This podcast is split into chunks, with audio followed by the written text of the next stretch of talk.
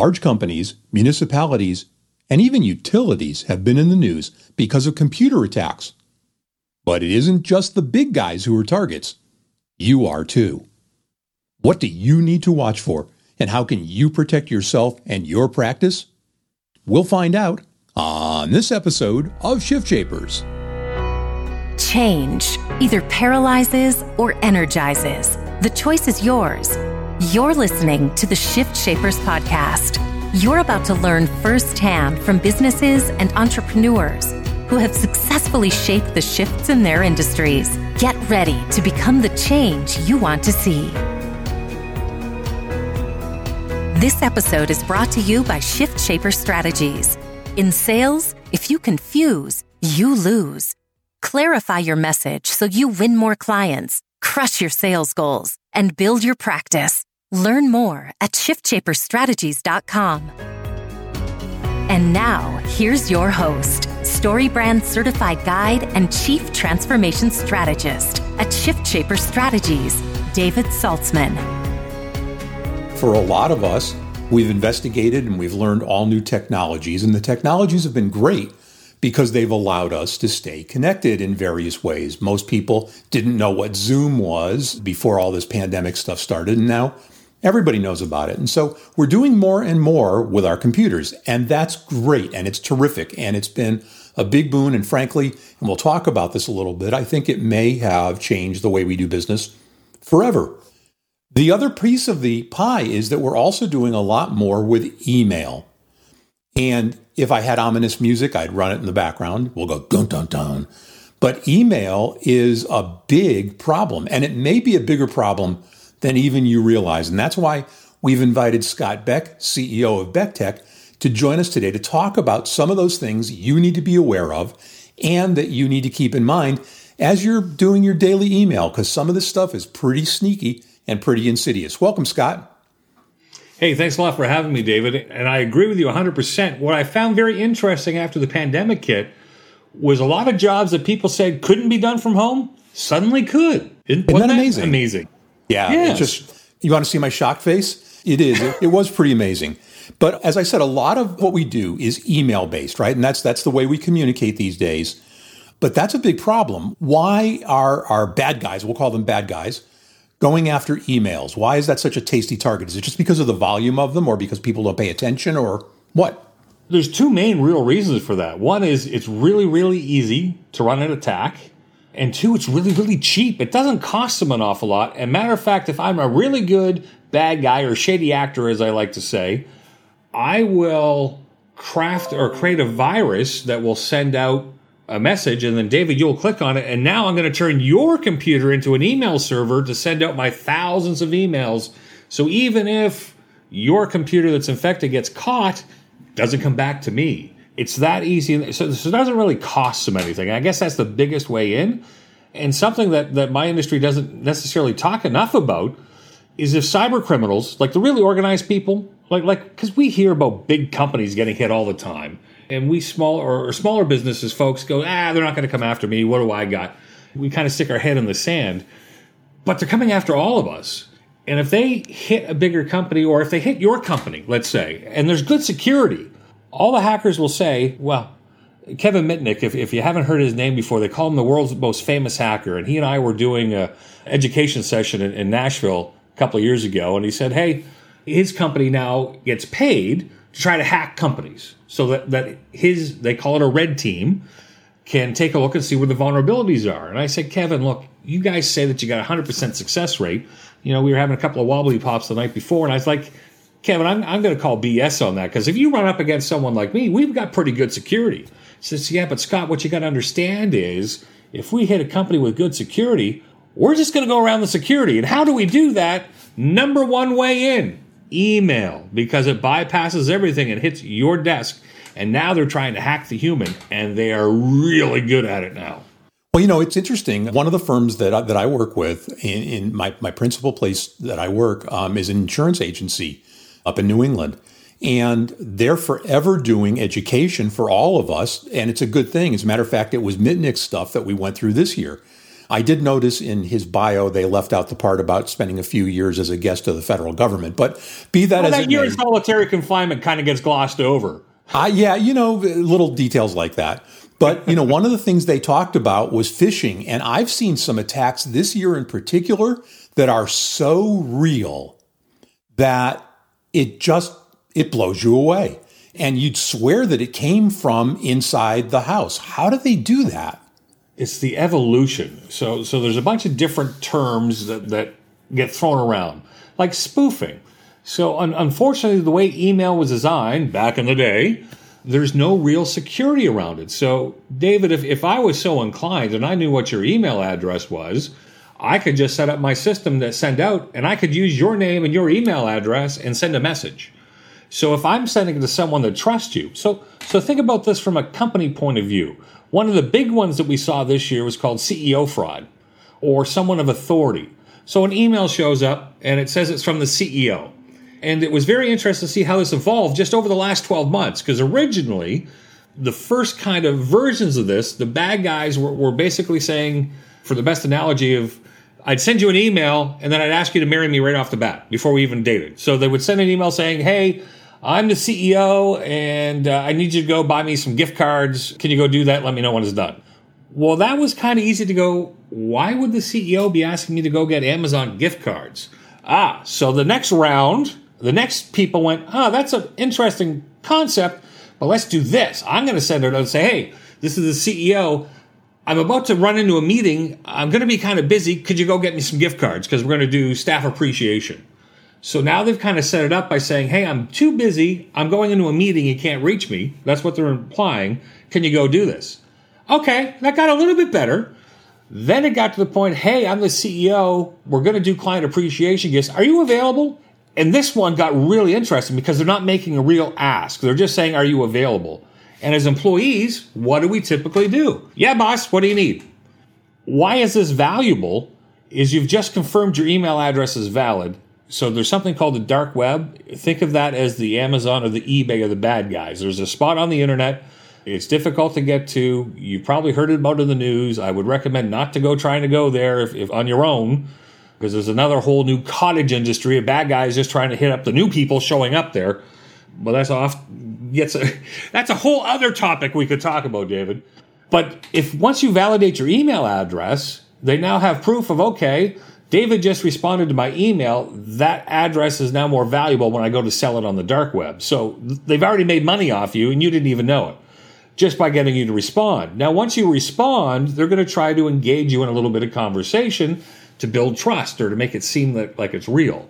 And we actually ha- got called into a situation that it turned out uh, the scammers had hit a manufacturing company. They'd sent it out to a bunch of staff, but the maintenance guy wasn't super computer literate. So he got this email saying it was from the CEO. Can you go do this?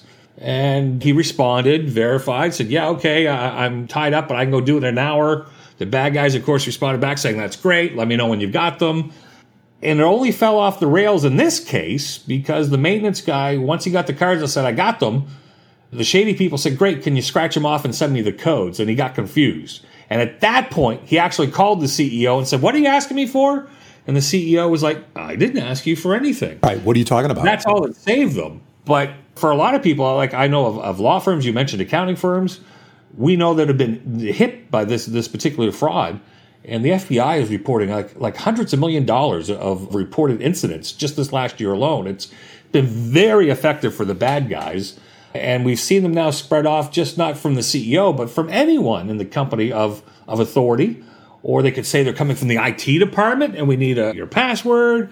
It could be saying it's coming from your bank any of places of authority that they feel have already got some built-in trust, they'll use any of those angles to try to get you to act. And, and it's amazing. I'm sure if, if most people stop and think and go, remember when we used to first start getting these emails, David, and you look at it and go, man, you can tell English isn't their first language. And it was kind of a telltale.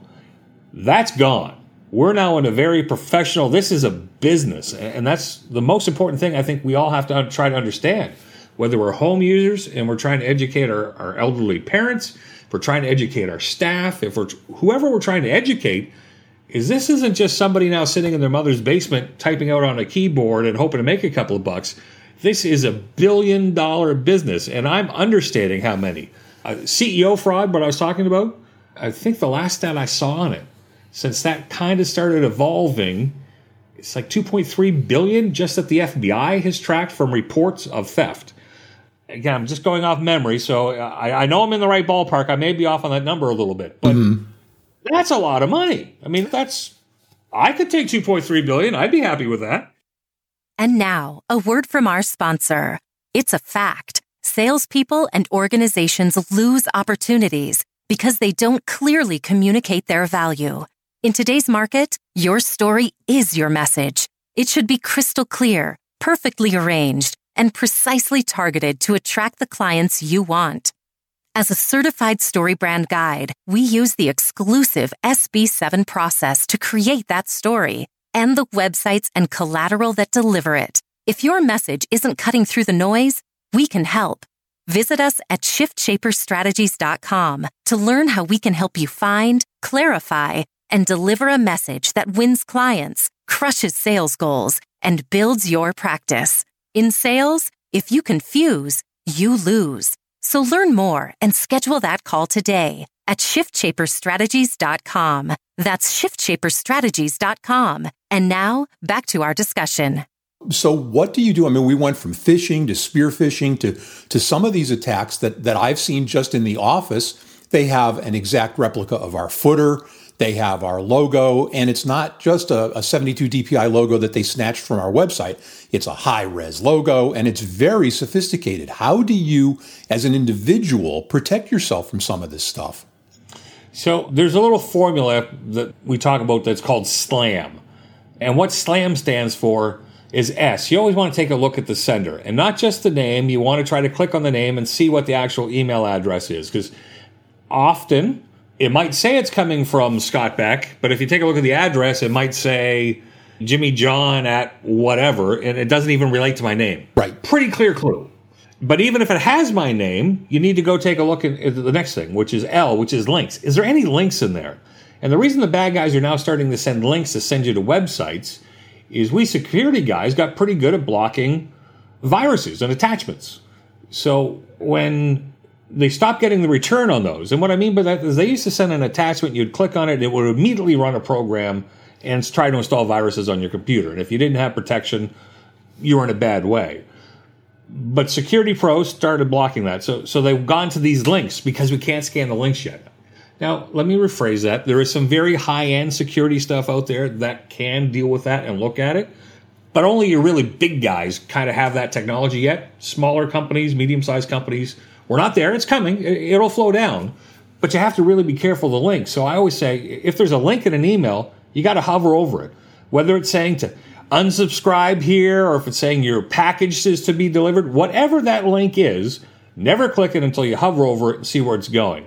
And the important of that, David, is if it says it's from UPS and it's claiming that your delivery couldn't be made, you have to click this link to get it redelivered, or we're going to char- send it back, or we're going to charge you. They're going to use a motion against you. I'm going to talk on that uh, a little bit more detail, but hover over the link. If it says it's from UPS, is it actually going to UPS or is it going somewhere else? A is attachment. We just touched on that a little bit. We've gotten pretty good at blocking those direct viruses, but what we've seen now what the bad guys are doing are using PDF documents or Excel documents, Word documents. These kind of documents have something in them that, that is pretty awesome. They're, they were called macros, and there, there's other things you can do with them. But you could automate repetitive tasks. So, so in the business world, it made sense to use those. The bad news is the bad guys have actually now have figured out how to use those to then launch further attacks. So you want to take a look at an attachment. If you're not expecting an attachment from somebody, so so mm-hmm. David, if I was to say, if an email showed up in your inbox and it said it was for me, and you took a look and said, yeah, it looks okay, but why is he sending me an attachment? You need to either email me direct or call me direct and say, what's that attachment about? Is that actually you? I know it's an extra step and it takes a couple of minutes, but it can save you a lot of pain just to verify that. And I'll go with an example. I had my my niece had sent me an email with an attachment. Well, it's my niece. You normally you open it up, right? Because she says it's a funny picture. It's like, no, she's never ever done that before. So why would she do that? So I reached out to her. Well, it turned out actually her computer had been infected. And this was those bad guys using her email program, mm-hmm. looking at her contacts and sending this out to try to spread. Which is also brings up kind of the valid point. You said, how are they getting these high resolutions? How are they seeing that stuff? Well, if a company's been compromised, what do I mean by compromise? If there's been a virus that ends up on a computer, I'll give you a great example.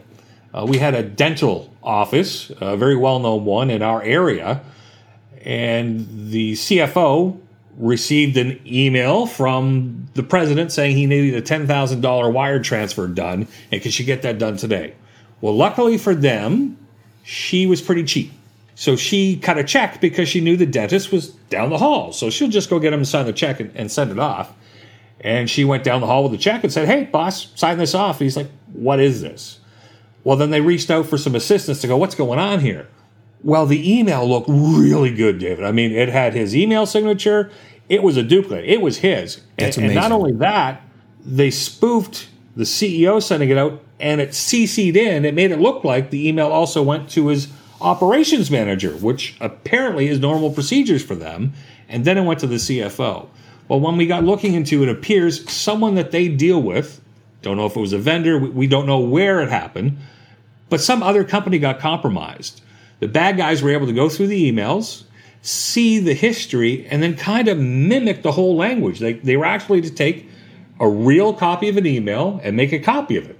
It was an exact duplicate. The only thing they changed, it made it look like it was coming from that CEO, but of course, the server sending it was not. So the question is, how are they doing this? Well, they're compromising somewhere else, and then they're trying to monetize how they can do it. So if I'm able to hack into your system and I get access into your email programs, I can see who you've been communicating with.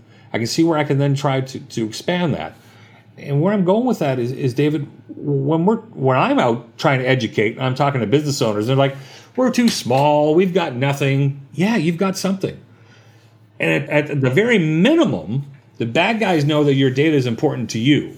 So there's there's still value there.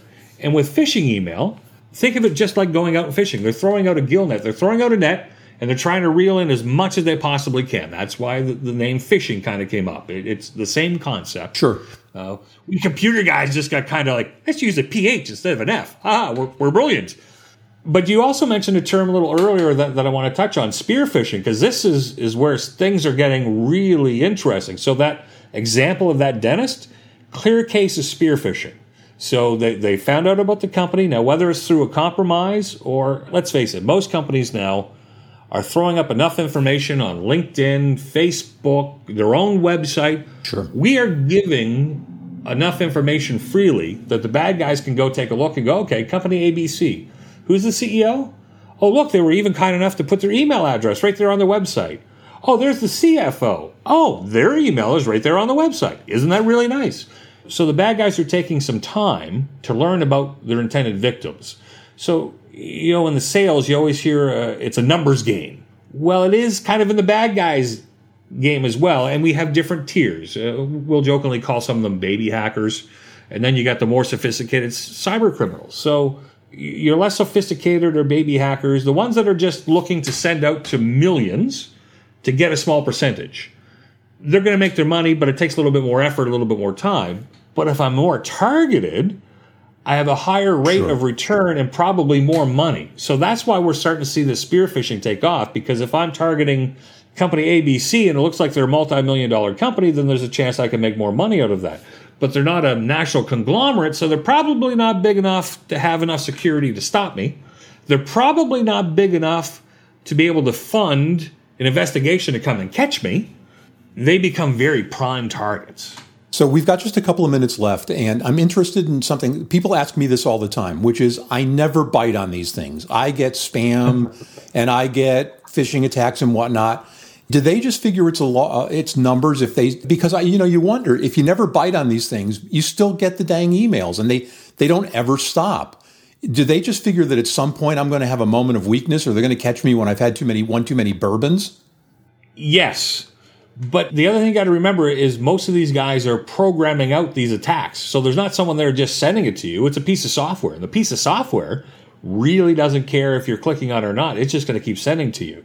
And if you're hitting the unsubscribe links or anything like that, you're kind of validating your address It's going to keep coming. And why do they keep doing it? And I'm not too afraid to admit it. I got an email last week that it looked legit. I actually clicked on the link, everything looked good. And I got to the website and I went, well, that looks good. That seems reasonable. And I went to fill it in and I went, whoa, wait a minute. Why is it asking me those extra questions? That's right. not normal. Mm-hmm. Which then made me go take a look. Listen, I deal with this all day, every day. And I, they still got one in, in my mailbox that made me enough to click on it. Now, there was some warning signs, so I saved myself. But I guess what I'm trying to say is if it can happen to professionals, and whether all the professionals admit to it or not, it is possible. Sure. Uh, because we're probably getting targeted more often than other folks. So it can happen to anyone, and they're just going to keep coming. A great conversation. I appreciate all the information. It's great. I guess the, the price of protection is eternal vigilance, and you just have to be aware of everything that's going on all the time. Scott Beck, CEO of BeckTek. Scott, thanks so much for sharing your wisdom with our audience today. I appreciate you taking the time to have me. Thanks, David. The Shift Shapers podcast is a production of Shift Shaper Strategies and may not be reproduced or quoted in whole or in part without our express written permission. Copyright 2020, all rights reserved.